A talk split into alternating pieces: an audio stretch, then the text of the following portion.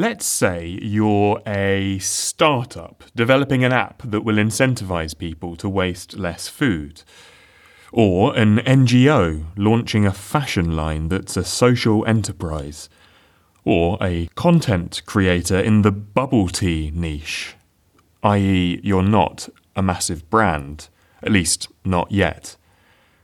You might be tempted to look up at brands that have quote unquote made it and think, what can they teach me? Well, ultimately, big brands are still aiming to connect with individuals. Yes, their audiences might be made up of many more people, but it's still about people. And if branding love letters has taught me anything, it's that individual connection that makes all the difference. In this, the final episode of the year, I'm going to distill these conversations into five golden rules. Five rules for small brands from big brands. You're going to learn from the likes of Netflix, Annie's, IKEA, the BBC, and even JLo. And by the end of this episode, I believe you will feel more empowered in your own branding. Whether you're a business wanting to better connect, a charity struggling to garner support, or a branding professional just needing encouragement, this is the episode for you. I'll be back at the end to share some updates, but now, Tommy boy, play that sweet, sweet music.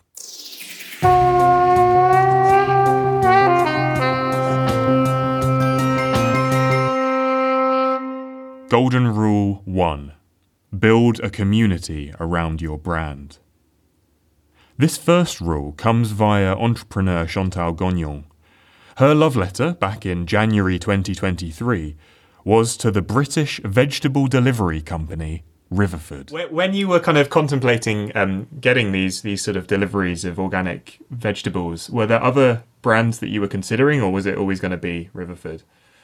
Yeah, there were definitely other brands. Like there were ones that would kind of um, very much advertise like wonky veg or um, you know, organic veg, but also seemed like a bit more like bougie and um stuck up. Um there was something about Riverford where it just kind of felt like here we are. It wasn't trying to sell you on it. It was sort of like I think they have the confidence that their vegetables are so good that once you try it, you're not going to want to turn back. And that's exactly it. And I think because as well, like as someone who was living in London at the time, if you knew about their pub, that was a really good way for you to like have a taster of it. Um, so there was all these different aspects where you could get yourselves introduced into like the Riverford community. At the pub, they even would do like these um dinner sessions where you would um they they kind of invited the people who who um would uh, order the boxes, but it was also the customers of the pub as well. Um, where you could like book and have like um, a three course meal and they'd give you the recipes to all of the meals. They'd kind of talk you through everything. And you just sit with all these people that you didn't know. And everyone would be, would be kind of eccentric and a bit weird. And it was just, it was so much fun. And it was just all about enjoying like really good produce, um, which is so simple. But when it comes to food and trying to get people to eat healthy, it is just about like a really good carrot. It, it's not about making the carrot and hiding it in your food. It's about like, no, you can, like, this carrot can be like the star of the dish because that's how good it is. Brands have the power to create bonds that make people feel like they belong. Just listen to podcaster Steve Folland sharing this nostalgic memory of the BBC in last month's episode uh, this is how I remember it anyway. And then either the six o'clock news or hopefully we'd be able to spin the TV round. We actually had to wheel it round from the lounge so that we could see it in the tea in the dining room, so that our mum would let us watch Star Trek or Quantum Leap or whatever was on that night um, while we cooked it. Um, yeah, you had that quick, it's on, and everybody would pile down the stairs because if you you know you couldn't pause it, you could you weren't recording it, so you had to um, get really good at saying no, no, no, no, this is what happened, this is what, and they've gone to a planet, and this has happened. Oh no, he's woken up in Quantum Leap, and suddenly he's a circus trainer, uh, and. Uh, and then you'd be yeah all sitting around having dinner watching these shows like it's so I don't know why our house must. It feels thinking about this podcast, chatting about the BBC, that we must have grown up watching the BBC much more than watching ITV. Um, like I, I don't know why, there wasn't even that much choice, was there? But it feels like all the radio we listened to was the BBC. We weren't listening to like Capital FM because we were close enough to London to listen to it, but we weren't. It was always the BBC, always BBC TV, it seems. As you navigate the path of brand growth, remember the importance of cultivating a community. Like Riverford, your brand should aim to create authentic relationships with your audience. Consider platforms where your audience spends time and initiate meaningful conversations there. This might mean understanding your audience's interests and preferences, then, then crafting content that entertains, informs, or educates them. By applying this golden rule, you can build a community that not only supports but also advocates for your brand. Remember, the aim is to get people like Chantal and Steve in your audience shouting about why you are so great. Golden Rule 2 Simplicity is your best friend. The second rule comes from someone I trust more than anyone, and not just because he's my brother. In April, media producer Thomas Thorogood shared his love letter to the British pizza chain Franco Manca. Yeah, it's it's family life, and it's you know you're invited in, and it feels like you're being invited into someone's home. And yes, there may be some kids playing around. Uh, you, you, know, there's it's it's a bit messy, um, but hey, it's family, it's real, it's raw, and we have good pizza that kind of is made from the heart. That that for me has always been the feel of it, and I think you're absolutely right that the logo does does help present that. I mean, it looks like something that someone has scribbled on a napkin with a biro, mm. which again is is is what I love about it. I always go for exactly the same order. I go for the number six pizza, organic tomato, cured chorizo, and British mozzarella. Small bottle of organic lemonade, which they make themselves, I believe. So it comes in a little glass bottle with a stopper, and it has little brown grains floating in it. I think that's nutmeg that they use to to season it. But what, but the reason I mentioned that is that's what the pizzas are like in the menu.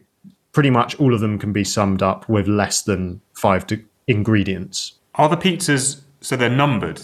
Each pizza has a has a number. Do they have a name as well, or is it just I'm going to get the number five? Yeah, it's just the number. So yeah, the menu will say something like six organic tomato, cured chorizo, and British mozzarella. So again, I kind of like that. just the the simplicity of a number six, please. This simplicity works because it's applied so consistently. Here's Thomas again. Franco Mancas have a very consistent interior design. I mean, more consistent than than probably any other restaurant chain I can think of. So you come in, there's exposed ventilation pipes on the ceiling, mirrors on the walls, blackboards on the wall with the specials, there's a sign that says lose, L O O S, pointing to a door which goes to the toilets, which I always found quite funny because loo, the term loo to me feels like a very British phrase uh, for talking about toilet. But all of them, all of them have that kind of sign that looks like it's hand painted. I don't think it is. I think it's a, a something that's been printed on the wall, but it says lose. There's a wooden floor with patches that are tiled and bits of broken tile of the same design are used to form a mosaic on the pizza oven. This is genuinely every Franco Manca has the same mosaic on the pizza oven. Open plan, so you see the pizza oven, you see the chefs preparing the pizzas uh, behind the bar. So everyone's in the same room, the, where the food's being prepared, where you sit, where you pay. It's all in the same place. You come to your table. There's a menu on each place on the table which doubles as a placemat for the course of your meal normally. It's a double sided sheet of A3, and there are eight sourdough pizzas to choose from. Used to be six from my uni days, but they've they've increased it to eight now. And you can get sides, you can get starters, you can get desserts, but there's no pasta dishes, no lasagna, anything like that. It's not an Italian restaurant, it's specifically a pizza oven. So they do a very small number of things, but they do them well. So, why is simplicity your brand's best friend? For one, It allows you to focus on your core offerings. Franco Manca's success is largely down to its simple menu, concentrating on a few high quality items. For your brand, identify your core offerings that resonate with your audience and streamline your products or services accordingly. This focus not only simplifies choices for your customers, but also allows you to perfect and become known for these key offerings. Ask yourself, what's the equivalent to the eight sourdough pizzas? I'll have the number three, please. Golden Rule 3 Experiences activate your audiences. Have you heard of the IKEA effect? Three Harvard researchers coined this term in a 2011 study. It turns out we overvalue products that we build ourselves. We are experiential beings, and IKEA have built an entire business around this. Just listen to strategist Annalie Hansen talking about her country's most famous brand in this clip from October. I mean, I think it's it's something like that because I'm always been very into fiction and I love kind of story like sagas like Narnia and you know uh, Harry Potter and fantasy world like that. And for me, IKEA was a little bit like that. It was like coming to a world of experience, and you kind of guided, like you said, to different rooms, different experiences, and it's not just the furniture; it's like the whole experience of you know, you have your meatballs, maybe a coffee even. You walk around like it's an it's an entire full day experience if you want to. And I just thought that was so amazing to be inspired and then at the same time have the ability to actually buy something. And I also like the idea of buying it right then, you know, when you're there in the store. Uh, I'm kind of spontaneous and I like that. I like to to bring it home right away. And no, I always like the vision. So I think what I often say is that IKEA's vision is to create a better everyday life for the many people. And I I think that says so much that it's actually more about it's not just about furniture for me.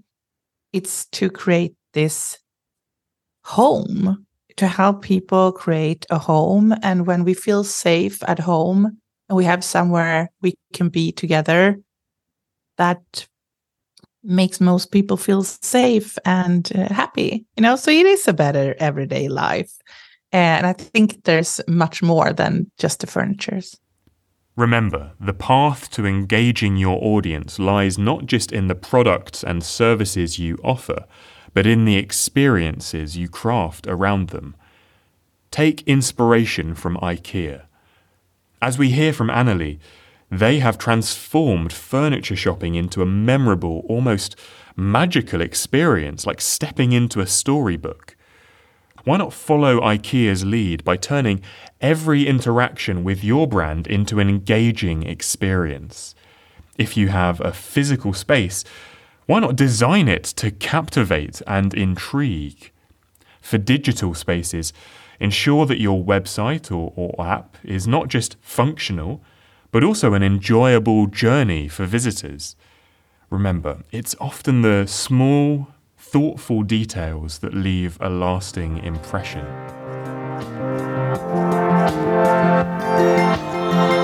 Golden Rule 4 Don't fear experimentation. For the fourth rule, we turn to two rule breakers. First up, Netflix. This was marketing CEO Usman Sheikh's chosen brand in February 2023. So right now, like uh, initially I'd mentioned, you know, they got into original content and became a production company. They had enough subscription, enough cash that they actually started producing their own content. They got the, uh, you know, equipment, they got the environment, they got the actors, the writers, what have you. Uh, and, and they produce art that was original. And that was revolutionary at the time for a streaming company to do. Now they're getting into different types of experiences, and I'm sure with artificial intelligence and VR and AR, they're going to get into even more, uh, more different types of experiences. They've gone ahead and you know they started playing around with uh, new games. uh, and ways to create. Now, the games aren't working out from what I have been able to research, and I've tried out their games, but I like the fact that they're doing it. I like the fact that they're experimenting and finding new ways to keep the experience different and unique and engaging on their platform. You know, I also do like the fact that they invest because they're producing so much content and there's so much need and hunger for good content. They're investing in local communities in the arts sec- sectors to bring in original programming. And a lot of the shows are coming from, you know, independent films that Netflix has subsidized or invested and sponsored in. Uh, to build a unique. So Stranger Things was an example of this, right? There was uh, the two brothers that really did, I forgot their names, but they didn't really have much going for them. They did some indie films and basic screenwriting, and it gave them a platform and to go ahead and explore and create something beautiful. And how powerful was that for the brand? And there's been a lot of different types of programming like that and, and, and, and story building that they've been able to do because they've taken such a collaborative approach in creating great art. And that's powerful. I love what Usman says about Netflix's gambles not always paying off, like the games that they've explored. Experimentation won't always pay off, but, but why is it necessary? Let's hear from Future of Work expert Connie Steele. Her episode, also released in February, was a love letter to an unexpected brand Jennifer Lopez. She fundamentally understands the importance of reinvention, evolution, iteration. But for me, I think the key point is going broad across industries, across roles, and this idea of talent stacking, building on what you have, not staying in one lane, will push you to exercise the different parts of you. It will help you uncover and unleash potential that you might not have known you've had. As you cultivate your small brand, take inspiration from the stories of Netflix and JLo, both exemplars of daring experimentation. You see, Netflix started as a DVD rental service, but didn't hesitate to pivot into streaming, revolutionizing entertainment consumption. Risk taking doesn't mean going in blind. It means making informed decisions that may go against conventional wisdom, but have the potential for high rewards. Remember, the heart of experimentation is learning. Each attempt, whether successful or not, provides valuable lessons that refine your brand strategy. Don't fear experimentation. Embrace it as a pathway to innovation and growth. Golden Rule 5 Your mission is your guiding star. Simon Sinek teaches us to start with why. He says, Companies often try to sell us what they do, but we buy why they do it. Strategy consultant Kathy Guzman Galloway made this clear in March 2023 with her love letter to American organic food company Annie's. Have they done anything that's really surprised you? Have they brought out any product that, or, or, done anything in the way they've positioned themselves over the years that have really uh, shocked or surprised you? Yeah, they they are very surprising and shocking in a great way. In that, um, it's rare to find a brand at retail, uh, at traditional retail, at brick and mortar um, in the United States that is fully and wholeheartedly committed to an ulterior purpose.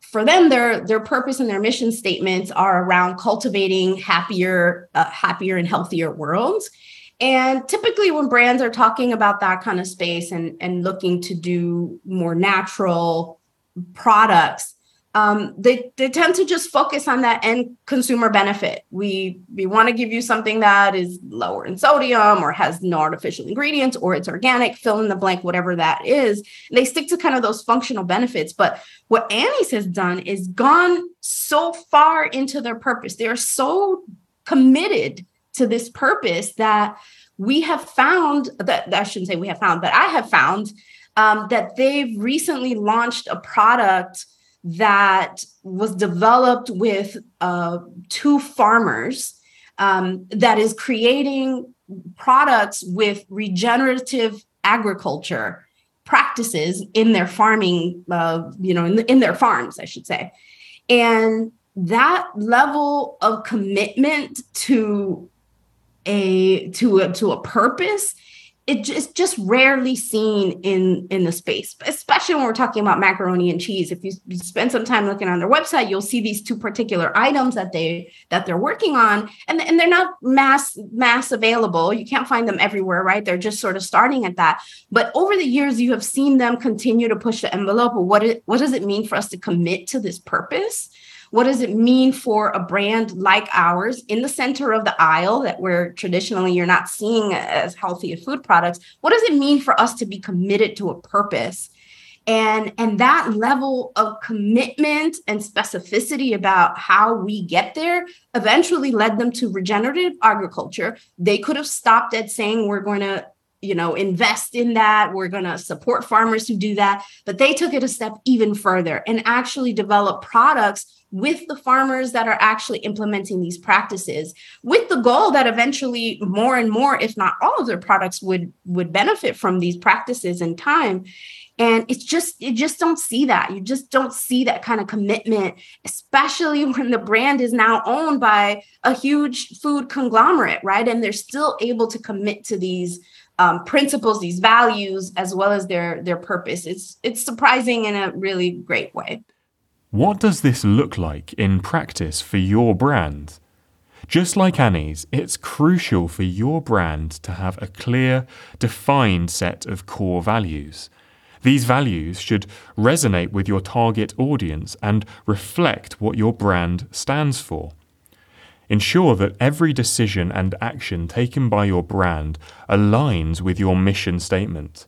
This consistency, keyword again, will Build trust and loyalty among your audience. Your mission is not just a statement, but it really is a guiding star that shapes every aspect of your brand. By staying true to your mission, you can create a strong, authentic brand that resonates with your customers. A brand that doesn't just offer a what or a how, but a why. As you journey with your beautiful, wonderful, small brand, remember these golden rules drawn from the wisdom of big brands. First, nurture a community around your brand. It's not just about selling products or services, it's about building relationships and fostering a sense of belonging. Keep it simple. Complexity can cloud your message clarity and simplicity in your brand's design and communication make it easier for people to understand and connect with you. Embrace the power of experiences. They're the heartbeat of engagement, turning passive observers into active participants.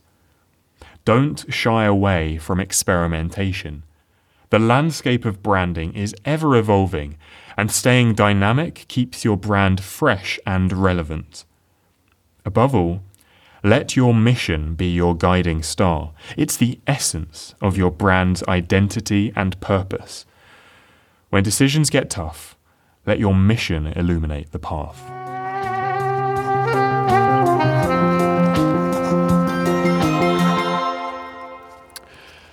So there we go. That is the official end of the episode. Feel free to stop listening now if you want, but if you've made it this far, I just want to use this opportunity to to give thanks for a few things and to look forward to 2024 as well. So I'm recording this uh, just before the episode goes out. The day is the 12th of December, I believe. Yes, the 12th of December today. And it's crazy to just reflect on this last year 2023 and the journey that I've been on, but also the journey of this business. I started this year in France. I spent Christmas uh, in France and I was there uh, all the way up until the summer. And then I went to Portugal uh, for the month of, well, kind of July, August. And I was helping with a big Christian youth festival. And so this year has been a you know, a, a different one for me. Um, and so the business, I guess, has been uh, on the back burner at least until August, September this year when I when I moved back to the UK. And for me, that that move back to the UK really marked a um, uh, a new chapter in my life, and I'm just in a real place of thankfulness as I try not to trip over uh, this uh, long grass in this park where I'm walking. um, I'm in a real place of thankfulness, I think, um, as I end this year for for all that I've learnt this this past year and and kind of where I am just in terms of um, the the business, my my life, my future. Um, I'm very very grateful, and I'm very very grateful um, to you as well for, for for choosing to listen to this podcast. Um, I hope that it's it's served you in some way, um, that you've appreciated the the episodes that you've listened to, um, and I hope that it's it's helped you. And my hope going forward is that I'm able to use this podcast really to to help uh, small brands. That's the that's that's the that's the the vision is that small brands, whether those are startups, whether those are charities, eco projects, people creating something, content creators, um, churches, church plants, um, that these brands um, are able to be empowered and equipped to to really share their message and to um, bring others onto their journey.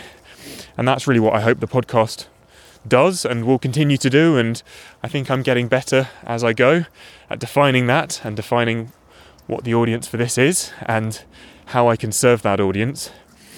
Um, so yeah, really excited to to continue hearing from um, different people from different backgrounds um, about the branding that they really connect with because I think ultimately, um, as I said at the start of this episode, whether you are IKEA or whether you are a local coffee shop, at the end of the day, the the aim is to connect with people. I'm really grateful to all of the guests that I've had on over the last year.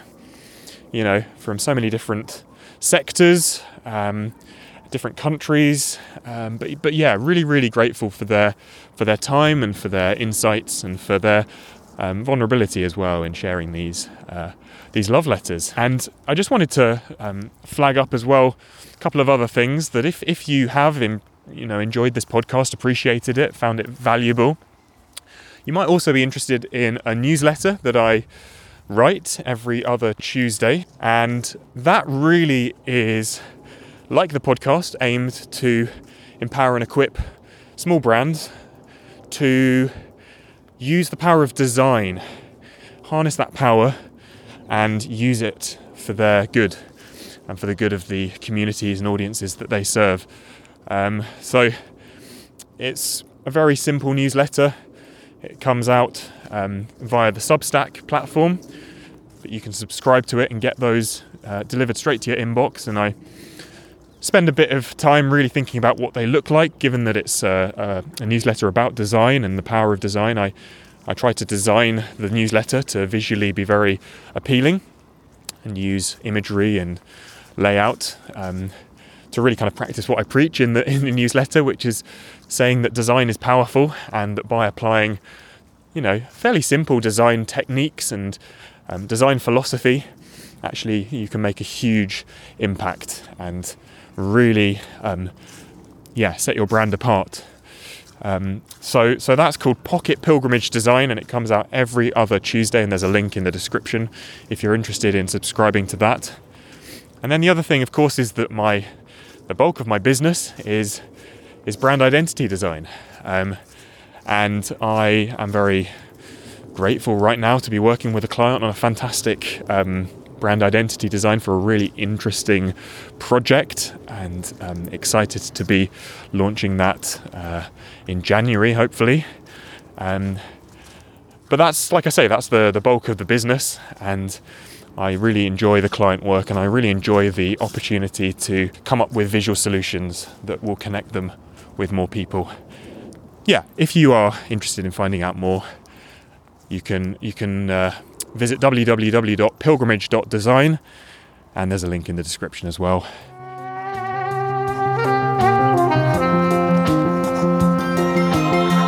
I really appreciate you, and I uh, look forward to connecting with you in the new year in 2024.